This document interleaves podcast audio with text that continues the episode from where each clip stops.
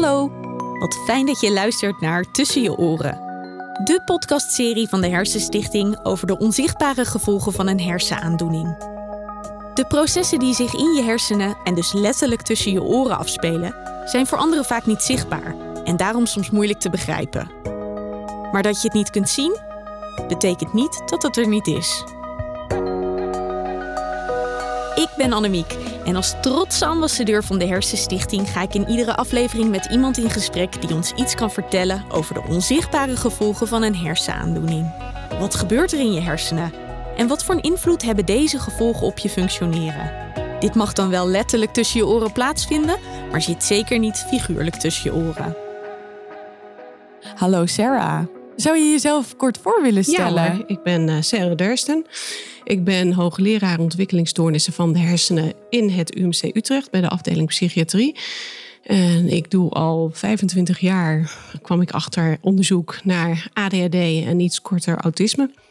Naar hersenontwikkeling en sinds een paar jaar ook naar, uh, naar hele andere aspecten, zoals maatschappelijke aspecten en uh, wat meer filosofische aspecten. Wat doen we nou eigenlijk als we labels DSM-classificaties geven aan kinderen die volop in ontwikkeling zijn.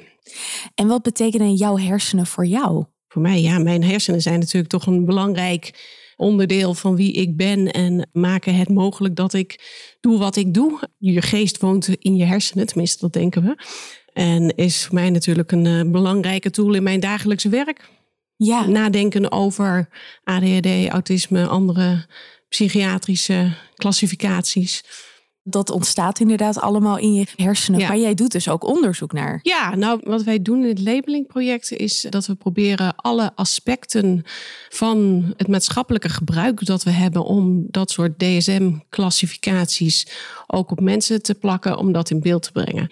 De DSM is het uh, handboek van de psychiatrie waar alle klassificaties die we geven in staan opgenomen met beschrijvingen erbij van wat de symptomen zijn. En als je aan een aantal criteria voldoet, inclusief een minimum aantal van de symptomen, dan kun je een DSM-classificatie krijgen. Dat gebeurt natuurlijk om mensen te helpen. Hè? Want mensen met problemen die niet goed meekomen in het dagelijks leven, daar, daar wil je ook wat voor kunnen doen. En uh, het is heel helpend geweest om een systeem te creëren waarin afspraken zijn gemaakt over hoe noemen we nou verschillende soorten gedrag en verschillende soorten beleving. Maar het heeft ook onbedoelde vervelende effecten, potentieel vervelende effecten. En uh, we proberen nu met het, dat project dat zo goed mogelijk in kaart te brengen. Zowel de positieve als de negatieve kanten. Jij hebt het labelingproject opgericht, ja, toch? Samen met collega's. Samen natuurlijk. met collega's, ja. wel belangrijk. Maar jij Ja. was wel een van de drijvende krachten. Ja, ik was de eerste trekker van het project. En wat maakte nou dat je dit zo graag wilde doen? Dat je dacht van dit is echt belangrijk. Nou, ik heb 20, 25 jaar heel biologisch onderzoek gedaan naar ADHD en autisme. En een jaar of vijf, zes, zeven inmiddels geleden kwam ik tot de conclusie van nou ja, biologie alleen gaat dit niet oplossen. En natuurlijk is het heel belangrijk om te begrijpen wat er gebeurt in de hersenen en, en daar ook naar te kijken. Maar uiteindelijk, als je gaat kijken wat we nu weten van de hersenen en hoeveel je daarmee kan verklaren van wat er gebeurt aan symptomen en aan beleving bij mensen met een psychiatrische aandoening. En dan heb ik het nog over groepen mensen, hoeveel van de variatie in de groep je kan verklaren. Dan zit dat in de orde van 5 procent, 4, 5 procent. Dus dat is heel weinig. Er zijn veel meer onverklaarde dingen dan er verklaarde dingen zijn. En toen ben ik gaan denken van, nou ja, dan moeten we dus ook naar andere kanten hiervan gaan kijken en hier ook over na gaan denken. De eerste stap die ik toen heb genomen is dat ik ja, dacht in eerste instantie, hoe komt dit nou? Toen dacht ik, ja, dat komt dus omdat we eigenlijk alleen maar kijken naar die biologische kant, het brein, maar niet naar de geest, hè, die in dat, dat brein toch huist, denken we. En toen ben ik me gaan verdiepen in bewustzijn. Te kijken of dat hielp. En uh, dat was fascinerend op zich. Maar in het bewustzijnsonderzoek bleek dat we eigenlijk hetzelfde probleem te hebben als in de psychiatrie. Namelijk wat daar veel gebeurt is zoeken in het brein waar zit bewustzijn. En wat ze daar goed deden, wat in de psychiatrie nog veel minder duidelijk werd gezegd, is ja, we kunnen het niet vinden in dat brein. Dus het zit niet op één plek. En sterker nog, we hebben niet echt een goede strategie om het te zoeken. We weten eigenlijk niet hoe we dat moeten aanpakken. Nou ja, daar ben ik een tijd mee bezig geweest. Was hartstikke interessant om allerlei redenen op zich, hè, die nog niks met psychiatrie te maken hebben. Maar toen ben ik wel gaan denken van, nou ja, dan moeten we dus in de psychiatrie ook ons veel meer gaan bezighouden met ook andere aspecten.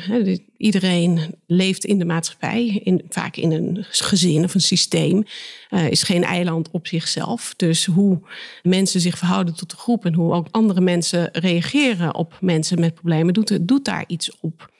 Zeker in het geval van kinderen is het vaak zo dat zij niet degene zijn die het initiatief nemen om te zeggen van goh, ik heb hier last van, laten we eens naar de dokter gaan. Dat komt vaak bij ouders of zelfs school vandaan.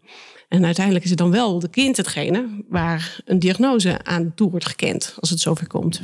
Ja, en als die diagnose toegekend wordt, nou, er zullen een hoop mensen zijn die dit herkennen omdat ze dit luisteren en zelf een kind hebben, of misschien zelf ooit die diagnose hebben gekregen, of pas geleden die diagnose hebben gekregen. Maar voor de mensen die daar minder een idee van hebben, wat gebeurt er op het moment dat je zo'n diagnose krijgt? Dat is natuurlijk een vraag die je ook heel goed moet stellen aan mensen die dat hebben meegemaakt. Maar wat er vaak gebeurt is dat mensen um, dus het gevoel hebben dat ze, of ouders in het geval van een kind, het gevoel hebben dat het niet goed gaat. En dan gaan ze op zoek naar antwoorden en naar hulp natuurlijk. Dus wat er dan gebeurt is dat je in een, eh, een, nou ja, gunstig geval kom je in een heel diagnostisch traject, waarbij je goed wordt gekeken van wat is hier nou aan de hand. En dan op een gegeven moment komt er dus zo'n diagnose. En voor ouders en voor kinderen is vaak wat er dan gebeurt, is in eerste instantie schrik. Hè, van oh jee, en, en, en soms zien ze het aankomen, soms ook niet. En dan komen er een heleboel vragen eigenlijk. Van hoe gaat het nu verder en wat gaat er nou gebeuren? Terwijl aan de andere kant van de streep voor de behandelaars is dat vaak ook het moment van, oh, nu hebben we de oplossing. En dan is het dus nu duidelijk. Dus daar zit ook een soort mismatch in, vaak. Ja, het is voor mij wat dat betreft heel herkenbaar. Want het heeft zo'n vijf jaar geduurd voordat ik een diagnose kreeg. Ik had natuurlijk verschillende klachten. Vermoeidheid, echt een grote somberheid. Ook wel suicidale gedachten. Alles bij elkaar. Dus op zich was er wel geconstateerd dat ik een depressie had. Maar ja. Waar het door kwam en zo, dat was allemaal gewoon nog niet in beeld. En toen op een gegeven moment, toen kreeg ik die diagnose, recidiverende depressiviteit hebben ze het dan uh, genoemd. En voor mij is het eigenlijk, daar kom ik steeds meer achter, ook bijna een soort van comfortzone. Omdat ik daarmee ook te horen kreeg van het ligt niet per se aan jou. Het is niet iets waar jij als persoon iets aan kan doen. Ja, natuurlijk zijn er dingen die je kan doen. Ik bedoel, je leefstijl eh, speelt ontzettend mee. Maar het is wel een soort van genetische aanleg die ik dan heb, waarmee ik wel een soort van rust kreeg van, oh, dit is dus wie ik ben. Tegelijkertijd kan ik me ook goed voorstellen, en dat herken ik ergens ook wel weer, dat je dus te horen krijgt dat je afwijkt. Ja. En dat is zo'n ja. paradox eigenlijk, die je dan over je heen krijgt. En dat is wel iets van, ja, je moet je daartoe verhouden. Ja, dat is best heftig. En dit is de, precies wat jij zegt, is ook wat we terugzien in het labelingproject. Dat er dus inderdaad die twee kanten eraan zijn. En wat je merkt is dat een van de dingen die we doen in het project dat we focusgroepen organiseren met stakeholders. En in dit geval hebben we ervoor gekozen om dat specifiek rondom ADHD te doen, omdat anders krijg je te maken met allerlei verschillende diagnoses, de klassificaties, waar natuurlijk iedere klassificatie spelen net weer andere aspecten. Maar precies wat jij nu vertelt, horen we daar ook terug. Dat mensen daar zo dubbel in kunnen staan. Aan de ene kant heel blij kunnen zijn, omdat het een soort van duidelijkheid geeft. En anderzijds is het ja, wat ook een heel negatieve kant kan hebben. Is een van de vragen die we daar ook stellen, of hebben gesteld aan jongeren met ADHD. Is uh, wat betekent ADHD voor jou? Hè? Wat, is, wat is jouw ADHD voor jou? En dan krijg je dus antwoorden als mensen die in dezelfde zin bijna zeggen. Van ja, mijn, mijn ADHD heeft niks te maken met wie ik ben. Dat definieert mij helemaal niet. En anderzijds zeggen het krijgen van die diagnose is het belangrijkste wat er ooit in mijn leven is gebeurd. Dus het is heel, heel dubbel die beleving ook. En een van de dingen die er gebeurt op het moment dat je een klassificatie geeft aan een persoon, is dat het ook heel erg over die persoon gaat.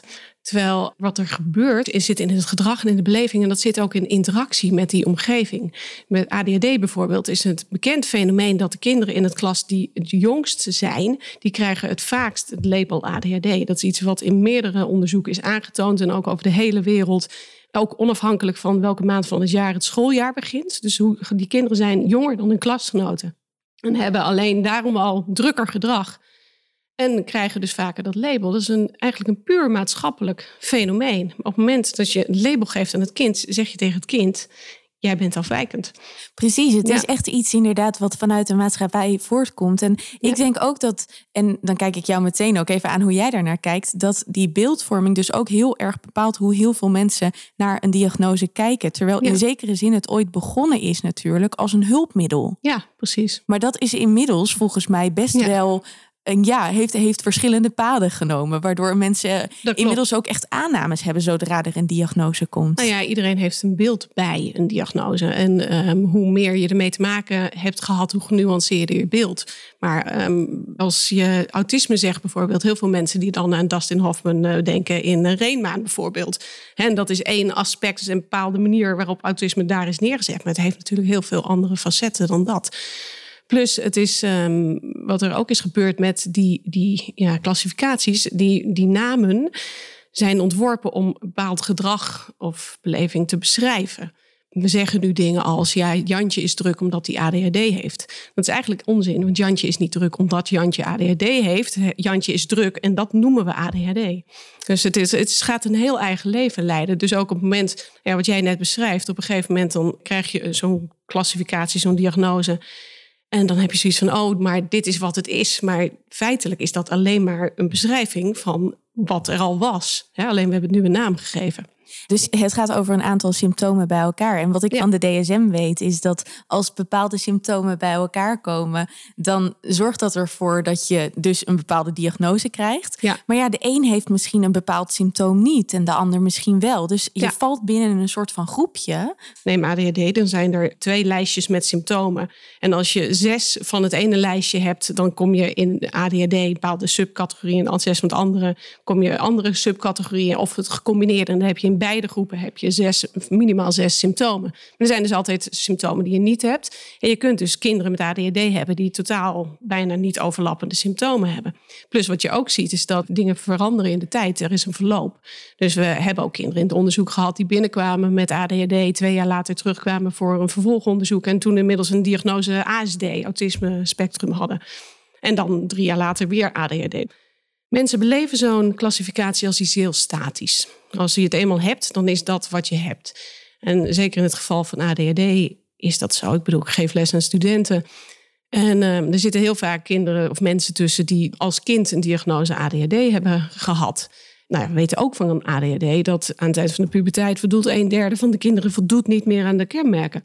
Maar voor die studenten is het heel vaak zo dat zij zoiets hebben van ja, ik heb ADHD. En ook dingen als van dat ze naar me toe komen en zeggen: Ja, maar dat kan ik niet hoor, want ik heb ADHD. Dan denk ik van ja, maar wanneer heb je het voor het laatst geprobeerd dan? Weet je, ook iemand op een gegeven moment die zei van ja, een student die ADHD-diagnose had gekregen en jaren Ritalin had geslikt als kind.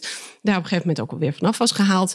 Maar die zei van ja, weet je, maar volgens mij heb ik me dus nooit leren concentreren, want ik had altijd die Ritalin. Dus die regelde dat eigenlijk voor mij. Dus ik hoefde het niet zelf te ontwikkelen. En nu kan ik het dus niet zo goed.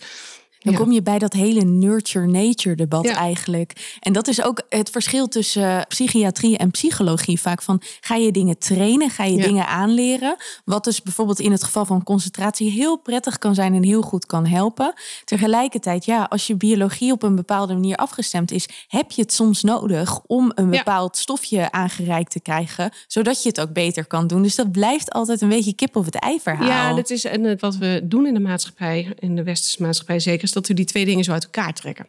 Terwijl het is natuurlijk één systeem. Hè? Ons brein, onze geest, of eigenlijk ons lichaam, ons geest. Ik zeg nu steeds hersenen, maar ja, ons hele lichaam heeft met bewustzijn te maken natuurlijk. Dat is één samen functionerend systeem. Dus het kan bijvoorbeeld heel goed helpen om een tijdje Ritalin te krijgen, zodat je ook kunt leren om je beter te concentreren en het dan weer te gaan afbouwen. Het is ook zeker niet zo dat ik uh, zeg van we moeten zeker geen pillen geven of zo. Integendeel. Maar die trainingen kunnen juist ook heel goed helpen. En ja, psycho-educatie alleen al. Gewoon um, leren wat, wat heb ik nou? Wat, Oké, we noemen het ADHD. Wat zijn de dingen die daarbij passen? Wat daarvan herken ik wel? Wat daarvan herken ik niet? Dat is natuurlijk een diagnose die vaak in de kindertijd wordt gegeven als uh, kinderen nog thuis wonen in een gezin. Ook dingen uh, in het gezinsleven, gewoon uh, meer structuur kan al heel veel uitmaken. Ja, kan ik lijstje op de koelkast. hè, van uh, s ochtends uh, het eerst tanden poetsen, aankleden. En dan je schooltas inpakken. En dan gaan we naar school. Dat, dat soort kleine dingen kunnen al helpen. En dat zijn soms ook gewoon karaktertrekjes. Hè? We, we moeten ook niet vergeten dat we allemaal gewoon mensen zijn. En allemaal wat van elkaar verschillen. Ja, maar dit is, dit is precies wat het is. Ik bedoel, op het moment dat we. Een van de dingen die er is gebeurd met de DSM. is dat we dat dus nu zijn gaan zien als een soort van ziekten. Terwijl het zijn uh, het minder goed kunnen concentreren. of een aanleg hebben om uh, som, je somber te voelen. Dat, dat zijn dingen die variëren tussen mensen die gewoon bij normale menselijke psychologie horen. Maar ze kunnen soms doorslaan, waardoor ze dus eh, je leven gaan beïnvloeden op een negatieve manier. En dat, dan gaan we er dit soort labels op plakken. Dat is altijd helpend bedoeld geweest. Het is zo gegroeid nu dat we de DSM zijn gaan zien als een soort van ziekte. Dat het dus je ziek bent op het moment dat je je niet kan concentreren. Dat is natuurlijk eigenlijk onzin. Ik ben wel heel erg benieuwd waar jij heen zou willen. Want, ik, ja, want die DSM die is er. Vind je dat goed? Of zou je zeggen, goh, ik zou hem wel willen herzien op deze of deze manier? Of ik zou graag alternatieven zien? Ja, dat is een hele goede vraag. Dat is iets waar we heel veel over gepraat hebben, ook binnen het project. Ik vind het een ingewikkelde vraag, want de DSM dient ook nog steeds wel een doel. Hè? Het geeft ook wel een houvast. En we weten, we hebben ook behandelingen ontwikkeld die passen bij bepaalde aandoeningen of bij bepaalde klassificaties. Wat ik denk dat we fout doen op dit moment is dat we zijn vergeten dat het een hulpmiddel is. Dus we moeten, hij moet eigenlijk terug in zijn hok. Dus we moeten. Het is uh, leidend geworden. Het is leidend geworden. Ik bedoel, zelfs de financiering hangt ervan af. Je hebt een DSM-classificatie nodig om de juiste hulp te kunnen bieden. Ja, dat is natuurlijk toch de wereld op zijn kop. Daar is hij niet voor ontwikkeld. En, en ik denk dat we daar te ver in zijn doorgeschoten. Dus wat we nu doen met het project is dat we ook proberen om manieren te ontwikkelen om ook zeg maar, het debat hierover ook in de maatschappij aan te eh, jagen. Ik bedoel, ADHD is een heel duidelijk voorbeeld, omdat het ook zo gepolariseerd is hè, in, de, in het maatschappelijk debat. Dus je hebt aan de ene kant de mensen die zeggen van ja, maar ADHD is echt een hersenstoornis. Kijk maar, want we zien verschillen in de hersenen. We zien inderdaad op groepsniveau verschillen, maar die zijn echt klein. Dus het overeenkomst in is veel groter dan de verschillen. En aan de andere kant heb je dan mensen die zeggen: ja, ADHD bestaat niet. En hoe kun je dan ADHD voorkomen? Ja, door de diagnose niet te stellen. Ja, dat helpt dus niet. Het zijn twee extremen en het is veel complexer dan dat. En ik denk ook niet dat we bang moeten zijn om, om het daarover te hebben met z'n allen.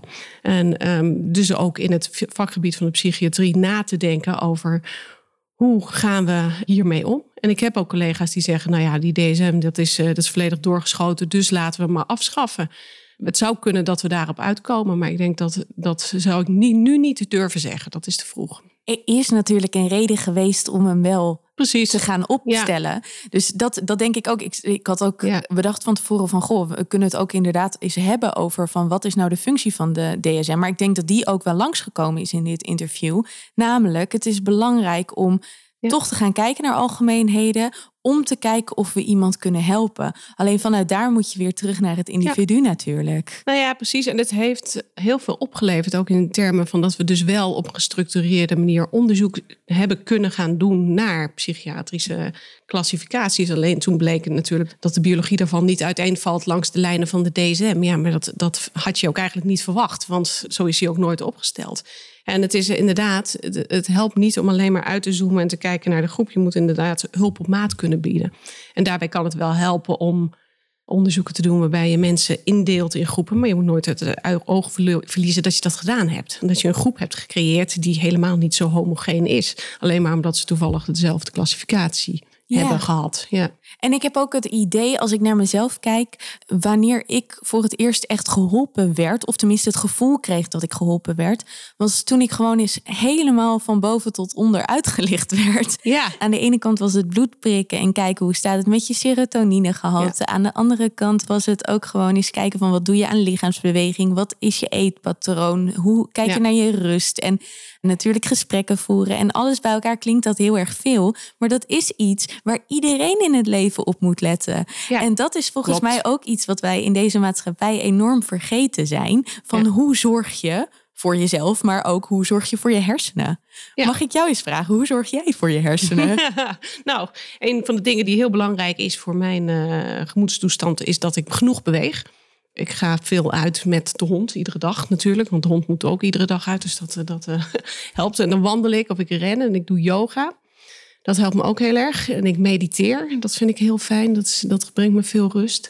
Ja, ik ben ook een sociaal wezen, dus ik uh, praat graag met mensen, met mijn gezin, maar ook met vriendinnen. En het is toch rust, reinheid, regelmaat. Hè? Dat is echt heel belangrijk. En wat je zegt, gezond eten. Als ik een tijd slecht eet, dan merk ik dat ook dat soort dingen. Ja, het zijn hele saaie standaard antwoorden, sorry. Maar dus, uh, dat is het wel, ja. Maar ik denk dat hier dus wel algemeenheden in zitten. Dat dit dus iets is van, ongeacht of je een diagnose hebt, ja of nee. Dit zijn dingen waar iedereen op moet letten. En wat, wat voor iedereen helpend is. Precies. Hoe zou jij überhaupt de toekomst wat dat betreft zien? Als jij een soort van droombeeld mag schetsen van... zo ziet uiteindelijk de hulpverlening er over tien jaar uit. Interessante vraag. Kijk, wat jij net zegt, hè, ik had het eh, gevoel dat ik echt pas geholpen werd op het moment dat iemand me helemaal ging doorlichten. Wat je zegt is eigenlijk, ik voelde me gezien, denk ik. En dat is heel belangrijk. En uh, we hebben toch een maatschappij ingericht, maar ook de geneeskunde nu, of de zorg zo ingericht, dat er heel veel productie, drift, drang op zit. Hè. Dus alles moet snel, snel, snel en efficiënt. Maar dat helpt niet altijd. En een van de bewegingen die ik ook signaleer is dat we ook veel meer gaan naar preventie. En ja, gezondheidkunde in plaats van geneeskunde. Dus dan ben je eigenlijk al aan de, aan de achterkant. Hè? Dan is Beter voorkomen dan genezen. Ja, dat is, eh, dat is een, een hele clichématige, ja. maar ik denk wel standaard uitspraak. Ja, we leggen de lat natuurlijk in de maatschappij ook torenhoog. En er is een um, vrij eenzijdige focus vaak ook op cognitieve ontwikkelingen, ook in scholen. En dat is allemaal aan het veranderen hoor, dat zie ik wel. Dus ik denk wel dat er een beweging gaande is die kant op. Maar ik denk dat dat enorm zou helpen. En ik zei net, een van de dingen die ik zelf doe, die mij enorm helpt, is mediteren. En dat alleen al haalt gewoon het tempo even uit de dag. En dat brengt mij heel veel rust. en um, nou ja, ik wil, ik wil niet zeggen dat iedereen maar moet gaan mediteren, maar dat alles moet, er moet, alles moet af en alles moet snel. Ook in de zorg. Ik denk dat dat, als we dat een stuk los zouden kunnen laten, dat we een heel eind zouden kunnen zijn. Het gaat om het zoeken wat voor jou werkt. En of dat dan hardlopen of fietsen of wandelen is, dat maakt eigenlijk niet zoveel uit. Het gaat over datgene dat je weer contact eigenlijk met je lichaam kan maken. en even kan voelen van, wat heb ik nodig? Ja, precies. En met je geest. En, en ja, dat is natuurlijk, ik zeg net al één systeem. Ja, precies. Maar Daarom zeg ik lichaam, precies. Ja, ja, ja. Nee, dat denk ik ook. Dat, dat, uh, nou ja, als je ook kijkt wat we doen met kinderen. Ze vragen toch ook van, jonge, kinderen al op best jonge leeftijd... dat ze naar school gaan, in de klas gaan zitten, op een stoel blijven zitten. Ik zei net al, de jongste kinderen krijgen vaker een ADHD-diagnose. Die vinden dat dus ook vaak moeilijker dan hun eh, zeg, klasgenoten die bijna een jaar ouder zijn soms ja, en de ik kom dan echt weer ook zo bij een anekdote van mezelf. Ik was ook altijd een van de jongste van de klas. Ik kan heel veel energie hebben. En dat heeft vooral te maken met dat ik gemotiveerd ben. En dat ik gewoon echt enthousiasme. Ik, uiteindelijk is, want dit is nog allemaal natuurlijk voordat ik mijn diagnose recidiverende depressiviteit kreeg. Mijn gevoelsleven is heel groot. Ja. en dat heeft aan de ene kant heeft dat een spectrum en aan de andere kant. dus dat spectrum is gewoon heel groot. En wat ik in de brugklas ervaren heb, toen moesten we allemaal een keertje naar de GGD. Dat is dan geloof ik als je 13 of 14 wordt of zo. Dus dat zal net iets later geweest zijn. Iedereen riep bij mijn klas altijd, heb jij ADHD? En dat was dus gewoon omdat er heel veel uit moet bij mij. En omdat ik dan beetje onrustig ben. Maar ook omdat er in zo'n klas heel veel prikkels zijn. En dat is wat ik nog steeds herken. Ik neem alles in me op. Ja. Dus ik heb helemaal geen concentratie dan voor wat je moet doen. Er gebeurt gewoon hartstikke veel. Ja. Ik heb toen die diagnose verder niet gekregen. Toen ik dat vroeg van heb ik ADHD bij de GGD. Maar nu achteraf als ik er naar kijk. Ik had gewoon in een hokje gestopt moeten worden. En ja, en gewoon eventjes voor jezelf concentreren. Even rust. Er gebeurt gewoon te veel. Maar dat is weer dat systeem in de maatschappij. Het scholensysteem. Wat gewoon op een bepaalde manier werkt. En daar moet jij je als kind toe verhouden. Terwijl niet ieder kind kan dat. Nee, precies. En, en ja, kinderen die eh, leren dat vaak ook wel gaandeweg. Maar het tempo waarin een kind dat kan leren verschilt dus ook. En sommige kinderen hebben het dan inderdaad het nodig om even af en toe even rustig apart gezet te worden. Zodat ze ook even al die prikkels even kwijt zijn. Nou ja, een uh, kind op school bij mijn uh, zoontje in de klas. Een aantal jaar geleden had een ASD-diagnose. En dat, jongetje die had dus, nou ja, toen ik me leerde kennen, had hij het echt heel zwaar op school. En een jaar later kreeg hij een andere leerkracht. En die zei van, joh, weet je wat we doen? We zetten jou gewoon hier vooraan in de klas. En dan zie je niet de hele tijd die hele klas. En bovendien, we zetten je ook nog af en toe als je, je rustig wil werken, dan zetten we je gewoon hier naast mij met je gezicht naar de muur. En dan zie je de hele klas helemaal niet. Werkte echt als een droom. Een kind ging veel beter. En dat is weer over iemand zien. Ja, precies. Echt eventjes naar iemand kijken, wat heeft iemand nodig? Ja. Is dat ook wat jij de omgeving van iemand die een diagnose krijgt, of misschien eigenlijk iedereen wel zou willen aanraden? Ja, weet je, in een gezinssysteem werkt dat natuurlijk zo. Ouders willen hun kinderen heel graag zien. En ik bedoel, ik hoor dit aan de andere kant ook terug van zorgverleners. Hoor. Het is voor heel zorg, veel zorgverleners ook heel frustrerend hoe het nu is ingericht. Want ze hebben gewoon die druk om, om zo snel mogelijk iemand ja, in een hokje te kunnen stoppen. Om ook die hele registratie van de zorg goed te kunnen doen. En natuurlijk is dit wat ik iedereen zou gunnen, dat iedereen maximaal gezien wordt. Maar dan moeten we denk ik wat prioriteit in de maatschappij op een andere manier gaan stellen. En daar ben jij druk bezig mee. nou, ik probeer uh, mijn steentje bij te dragen. Dat is natuurlijk niet, uh, niet iets wat, wat ik in mijn eentje of het labelingproject helemaal gaat oplossen. Maar wat, we, wat wij daar proberen is om uh, de discussie aan te wakkeren en het bewustzijn dat dit dus een issue is. Wat ja. zou jij tegen iedereen willen zeggen? Die zou zeggen: Ach, dit zit allemaal tussen je oren. Iedereen die zou zeggen: Ach, dit zit gewoon tussen je oren. Als in stel je niet zo aan, bedoel je? Ja, kijk naar het kind, kijk naar de mens. Hè? Niet gelijk oordelen, eerst kijken. Dankjewel, Sarah. Graag gedaan. Bedankt voor het luisteren naar deze aflevering van Tussen je oren. De Hersenstichting investeert in hersenonderzoek, geeft voorlichting en zet zich in voor betere patiëntenzorg, revalidatie en participatie. Jij kunt ons hierbij helpen door te doneren, maar ook door deze podcast te delen. Vond je de aflevering interessant of herkenbaar? Laat het ons weten via social media met de hashtag Hersenstichting. Geen aflevering missen? Abonneer je dan in je favoriete podcast-app. Wil je meer weten over de onzichtbare gevolgen van een hersenaandoening? Ga dan naar hersenstichting.nl/gevolgen.